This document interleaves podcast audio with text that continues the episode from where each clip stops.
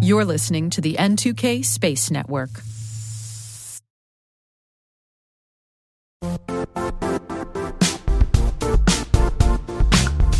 Don't struggle to align your organization's cybersecurity with business risk. Get the only solution that goes beyond reacting to threats with vulnerability and risk monitoring. You need the next evolution of MDR, and only Critical Start delivers it. Critical Start doesn't just monitor and respond to threats. They put you in control by detecting suspicious activities, quickly responding to contain threats, and identifying your most critical assets and protecting them against vulnerabilities and exposures. With continuous visibility, expert guidance, and measurable risk reduction, Critical Start has redefined what it means to manage cyber risk. Demonstrate provable security maturity to your leadership while positioning your program to achieve the greatest risk reduction per dollar spent. Stop fearing risk and start managing it with Critical Start. Visit criticalstart.com and request a demo today. That's criticalstart.com.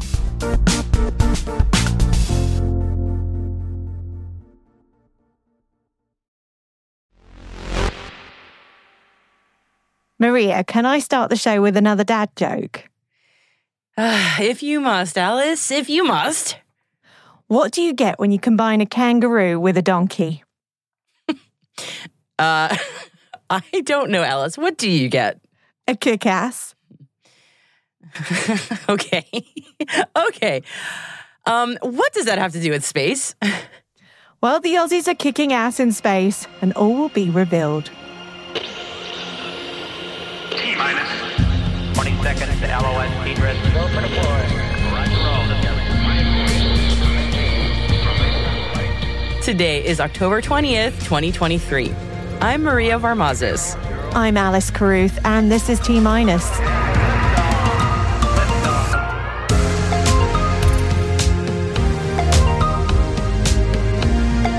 Varda Space looks to land its capsule in Australia. Space Force finalizes its commercial augmentation space reserve plan. Pakistan signs on with China's lunar base program.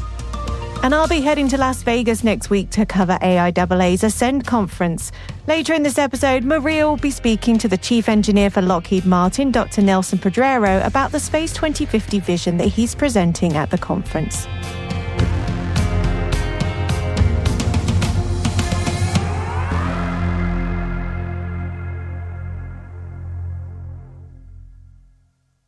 On to today's intelligence briefing. Varda Space Industries has been looking for a soft place to land. After completing its first experimental mission doing pharmaceutical manufacturing, it needs to bring its payload back down to Earth. But then Varda's reentry capsule was turned away from doing just that in Utah earlier this year by the U.S. Air Force, and the FAA denied Varda's commercial reentry. So, what's a reentry capsule to do? Seek friendlier horizons, and so they have. Varda says they're in an agreement with Southern Launch to land at the Koonibba test range in Australia, and they anticipate being able to bring their reentry capsule back down to Earth, finally, mid year next year. And also, they plan on using Koonibba around that time to launch their second orbital mission.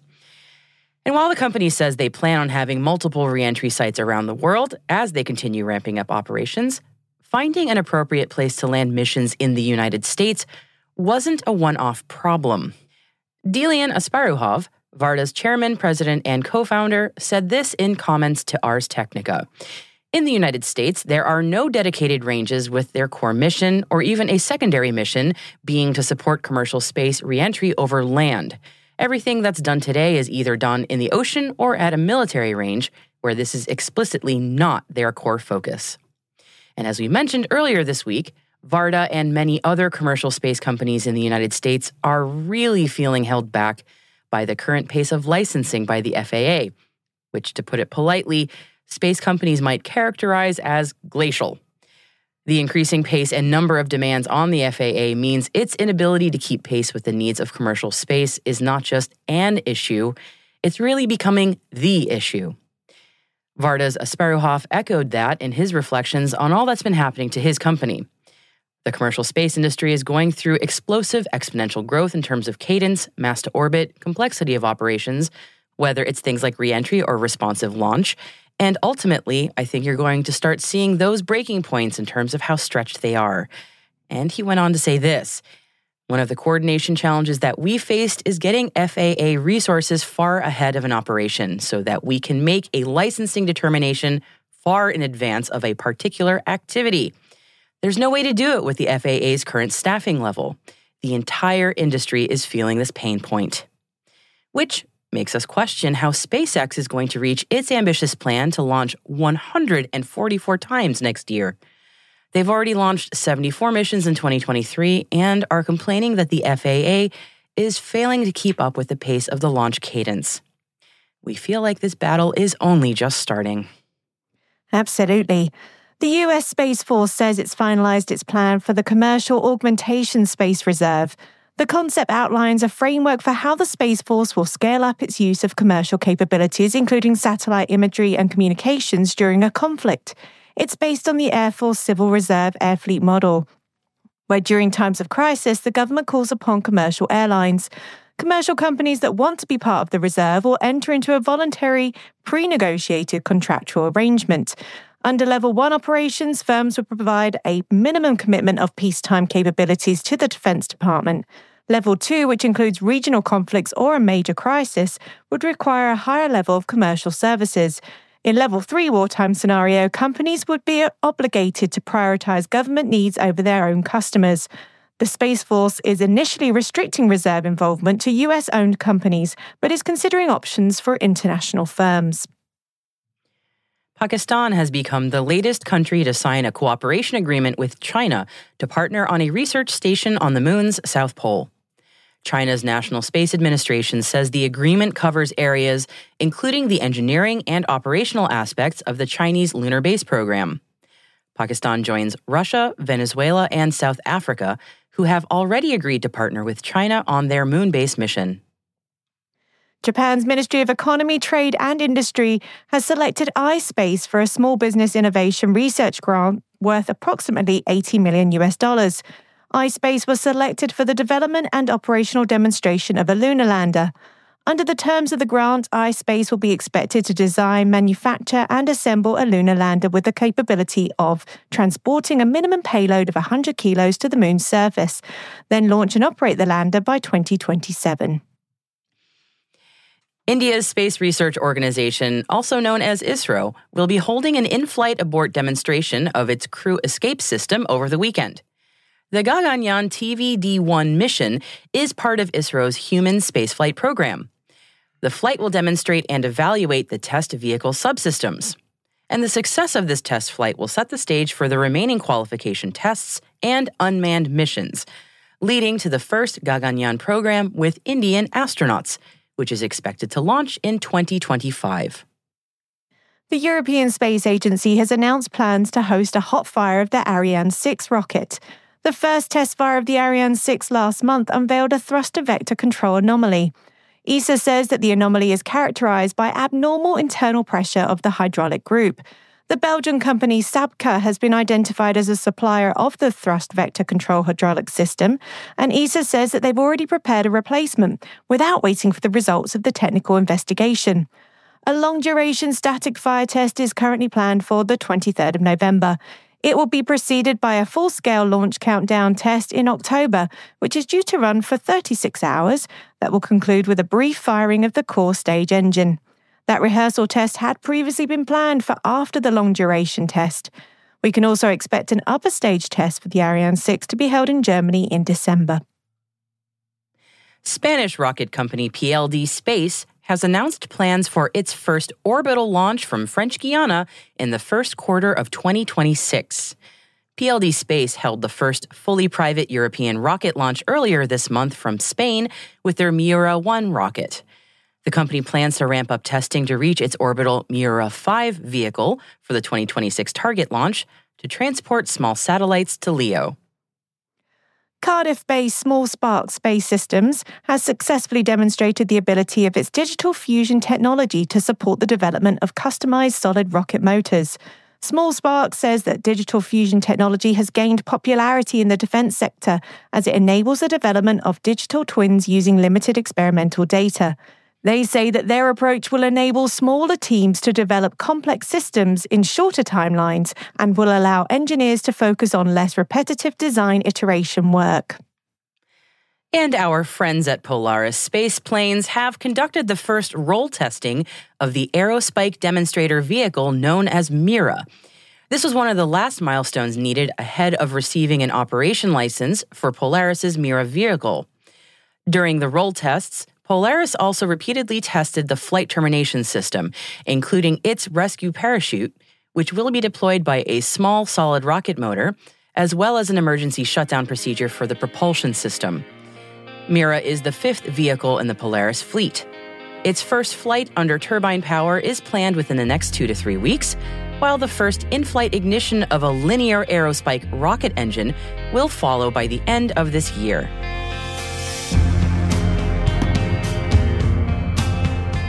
And that concludes our intelligence briefing for today. As always, we've included links for further reading on all the stories we've mentioned, and we've included a few extra one on the US Space Force supply chain, and one on a mission to solve the mystery of Mars's leaky atmosphere. They're all at space.n2k.com and click on this episode title. Hey, T Minus crew. Tune in tomorrow for T Minus Deep Space, our show for extended interviews, special editions, and deep dives with some of the most influential professionals in the space industry. And tomorrow we have Dr. Nelson Pedreiro talking about Lockheed Martin's Space 2050 vision. Check it out while you're mowing the lawn, grocery shopping, folding laundry, driving your kids to the game, or attending the head of the Charles Regatta. You don't want to miss it.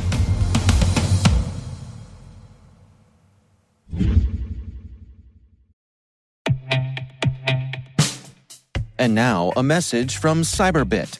Mastering cybersecurity is like mastering a sport. You build muscle memory through rigorous practice, then you train as a team to foster cohesion while operating under pressure. Like athletes, cybersecurity professionals thrive on hands on simulation. But traditional courses, certifications, and open source labs won't build you a winning team. You need Cyberbit. Cyberbit offers a hyper realistic simulation environment for your SOC, IR, and C suite to refine your skills, all using the market leading SIEMs, EDRs, firewalls, and WAFs they use every day. Cyberbit is offering Cyberwire listeners a free live fire exercise. Sign up your team now at cyberbit.com/cyberwire.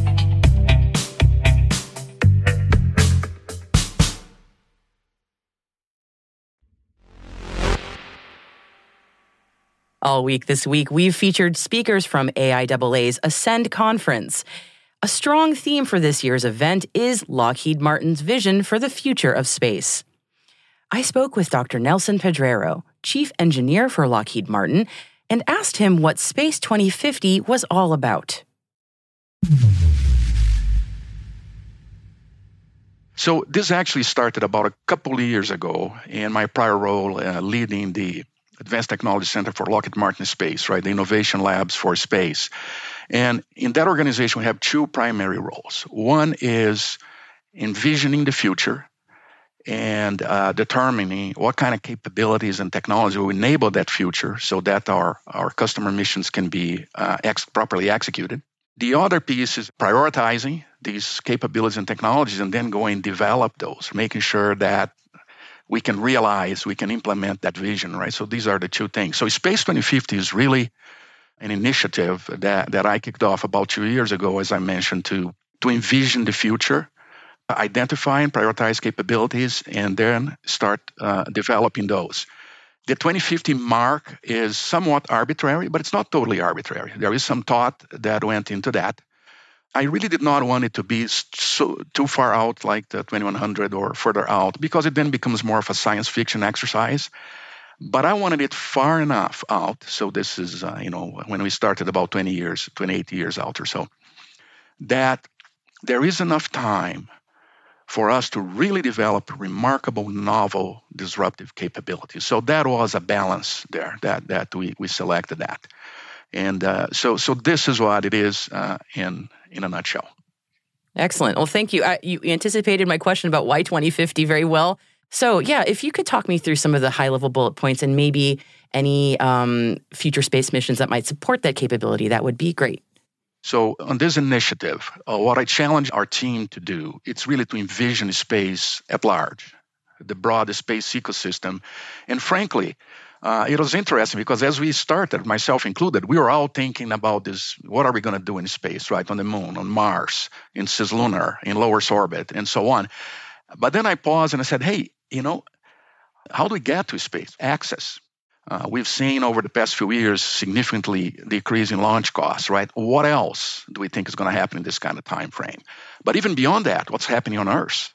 Because uh, what we do in space, the systems are designed, they're built today, they're all done on Earth, the workforce and so on. So he really took a step back and he spent at least uh, a little bit of time thinking about what's happening on Earth, how to get access to space, and then, of course, uh, we're all passionate about space. We spend the majority of time thinking about space. Now, in terms of missions, we cast a very broad net. At Lockheed, over the years, uh, our, our portfolio is, is very broad, uh, but every mission falls in one of these three categories, right? To protect, to connect, and to explore. And frankly, when you think more broadly about the aerospace industry, aerospace community, if you will, beyond Lockheed and so on, most of the missions we do, they fall onto those three categories. So this is what we've been doing over the past several decades. Uh, and this is what we foresee doing in, in the future. So when we talk about which missions, uh, it, it's really a broad set of missions. It's remote sensing where you are, have assets in space looking down on Earth for various different reasons. Uh, it's really communications, right? Uh, communication satellites, com- communication to the public, broadband communication, protected communication to the military. It's really, you know, broad at large. Uh, communicating as we establish a, a, presence on the moon, Mars, and beyond. So communicating into, into deep space, into moon and Mars, cislunar, uh, and then exploring. Actually, the timing for this conversation is great, right? Because just uh, just recently we had OSIRIS REx bring back the capsule and we're all you know eager to see what the scientists are going to find on those uh, on those samples there. So explore, and actually not so recent as OREX, but it looks like every day we have some new discovery from James Webb Space Telescope, right? So uh, my team, uh, you know, in my prior role that I'm just transitioning out, actually built the near infrared camera which is one of the pri- primary scientific instruments on James Webb that provided those remarkable images that uh, you know, help us learn so much about our origins and the universe and so on. So it's really a broad cast. I could, you know, I could pick one, and, and if you'd like to do that, I can definitely do that. I could pick one or two missionaries and, and delve a little bit deeper in terms of the technologies and, and, and so on, but but really broad and and uh, including defense, the defense aspect of that. If you could talk a little bit about one or two mission areas, I would be fascinated to hear more. Uh, let me start then with, with what, what we think is going to be happening on Earth that is relevant to the space community and future space missions. So in this kind of time frame, if we're talking 2050, right, it's, it's time, it's far enough that we really think we're going to be seeing, and we're going to drive, we're not just going to be seeing, we're going to drive a whole new level of integration in design and analysis tools. If you look back the past 25 years or so, you know, people who work in the field, they, they all realize how far along we've come in terms of design and analysis tools for space systems. What we're seeing is another quantum leap in terms of those advancements to the point where the space professionals, folks like me and, and you know, uh, around the industry, we're really going to be able to, to play a different role we're going to focus much more in terms of what are the missions, what are the objectives, what do we want to achieve. And a lot of the process of designing, analyzing, and, and even prototyping is going to be automated. So that's on the design front. Today, we are already seeing mass production of satellites. Uh, you look at OneWeb, you look at SpaceX. Actually, Lockheed was uh, in the years past when we did the Iridium, 70 satellites or so. We were kind of pioneered that. Today, we're actually at a different level mass producing that. And that's fantastic. We see that continuing and accelerating. What we're missing today that we believe we're going to have in, in this kind of time frame, 2050, is automating the development and prototyping, right? Development and prototyping today, it's still very um, human intensive, very laborious. It's not highly automated. We believe we're going to be able to do that through the automation of design and analysis tools and through the automation of manufacturing and so on, but in a manner that's tailored. So think about printing a satellite. Think about a no harness spacecraft integration. When you do things like this, what's exciting about it is that we're now the the the speed of innovation is only limited by the speed of ideas. And we also are going to totally change the whole balance between recurring and non-recurring costs, right? So think about a production line of spacecraft, similar to what we have production line for automotive today, but that not all spacecraft need to be the same because you're inserting new technology and you're tailoring them to the mission. And now if you're producing and developing, if you're developing fast and you're producing on a cadence, now you need to get these assets to space. And so let me talk a little bit about access and then I'll talk about the missions in, in space. So, in terms of access, we've seen a tremendous reduction in cost uh, on that. We see that continuing, and I think that's fantastic. But when we talk about 2050, that's time enough that we should also be exploring different ways to get to space. Think about spin launch think about a space elevator, right? So I'm trying to be provocative here, but really when you think about space about elevator. it, yes, absolutely. I mean, I'm a fan of that idea, but man, yeah. right, exactly, exactly. Yeah. So, so when you think about a space elevator, right? I'm trying to be a little provocative here, but when you think about it, it's not a new concept. It does not violate any laws of physics. It is a really, really hard engineering problem. But if we, we have shown over the years that when we put our mind as a community, as an airspace community, when we put our minds to it, and there is the will, we can make things happen. Now, now, why is that interesting? Because it's not only a matter of cost, because it would be costly to develop such a system. But once it's developed, now you have continuous access to space. But it's also a very different kind of access, right? Because you now you eliminated the launch loads. And when you go look at the systems that we develop today, a lot of the design features that we have to put on, like uh, think about James Webb, this very six and a half meter segmented pristine optical system with uh, exquisite instruments, right? Optical instruments. And you put that on a launch vehicle and you shake that and you launch it, right? And yeah. so a lot yes. of the a lot of the design challenges are associated with just the launch environment. But then when it's in space, it's a more benign environment from that perspective. So if you can, if we can get something like a space elevator to work, it also totally changes how you design systems and things like that. So we're talking about, you know, not qualitative change. Hey, I'm going to reduce the cost 10%. We're talking about quantitative change, right? We can now do things very, very differently and so on. So, so that's the part. The other part about access that I wanted to, to talk about is not just access to space itself, but it's the fact that we're already seeing tremendous interest in cislunar. We talk a lot about uh, orbit, mid orbit, and geostationary, so LEO, MEO, GEO.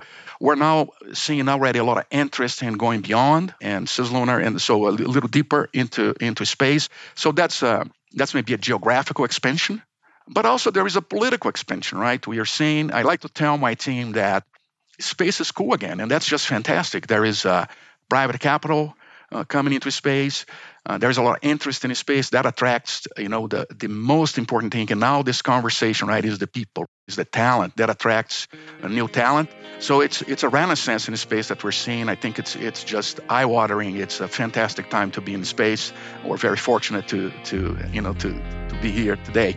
But there's also political expansion, right? Where, where in this kind of time frame, every country will either have their own assets or interest, their own interest in space, even though they might have been manufactured, launched, and operated uh, by uh, partnership with, with another nation.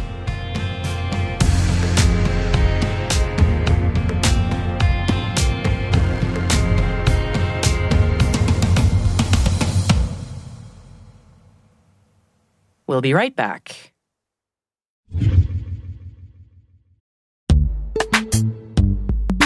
And now a word from our sponsor, Netskope. Netskope is a worldwide leader in SASE and zero trust. Its unified platform, Netskope One, provides optimized access and zero trust security for people, devices, and data anywhere they go helping customers reduce risk, accelerate performance, and get unrivaled visibility into any cloud, web, and private application activity. To learn more about how Netskope helps customers be ready for anything on their SASE journey, visit netskope.com.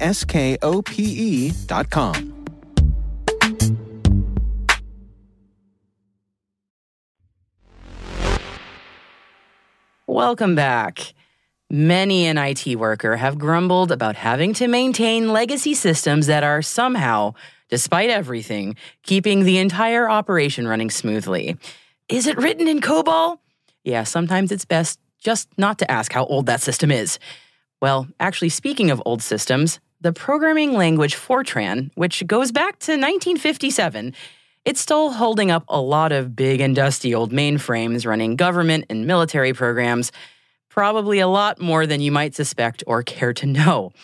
And this is probably not a surprise to any of our listeners with programming know how, but yes, the Voyager 1 and 2 spacecraft, launched in the late 1970s, are also running on Fortran. So when you need to send a software patch to spacecraft that are 15 billion and 12 billion miles away, not only is that deploy time about 18 hours, but yeah, it's got to be in the programming language au courant in 1977. And yes, that's Fortran, which means you have to find someone who can program in it. And for our listeners who are not familiar with programming languages, this is like finding someone nowadays with spoken fluency in Latin. Not impossible, but slightly below a needle in the haystack level of rarity. And yes, the amazing decades old senior citizen spacecraft Voyagers 1 and 2 are still doing pretty darn well for their age, thanks for asking. And NASA is still deploying patches to them, albeit very carefully. The latest updates being sent their way are firstly to avoid a glitch in both spacecraft that occurred on Voyager 1 last year that accidentally sent garbled nonsense health and activity data back to Earth. And a second fix going the way of the Voyagers is to help clear up fuel residue accumulation in the thrusters of both craft. These software fixes, being uploaded to both Voyagers as I read this on Friday, will help both Voyager 1 and 2 continue working and sending back data to Earth for many more years to come. Not bad for a mission that was only supposed to last four years.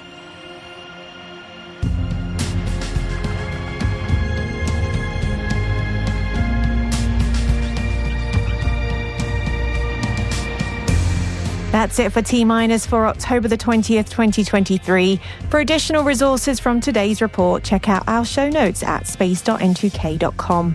We'd love to know what you think of this podcast. You can email us at space at n2k.com or submit the survey in the show notes. Your feedback ensures that we deliver the information that keeps you a step ahead in the rapidly changing space industry. We're privileged that N2K and podcasts like T Minus are part of the daily routine of many of the most influential leaders and operators in the public and private sector, from the Fortune 500 to many of the world's preeminent intelligence and law enforcement agencies. N2K's strategic workforce intelligence optimizes the value of your biggest investment, your people. We make you smarter about your team while making your team smarter. Learn more at n2k.com. This episode was produced by Alice Carruth, mixing by Elliot Peltzman and Trey Hester, with original music and sound design by Elliot Peltzman. Our executive producer is Brandon Karpf. Our chief intelligence officer is Eric Tillman. And I'm Maria Varmazes. Thanks for listening. Have a great weekend.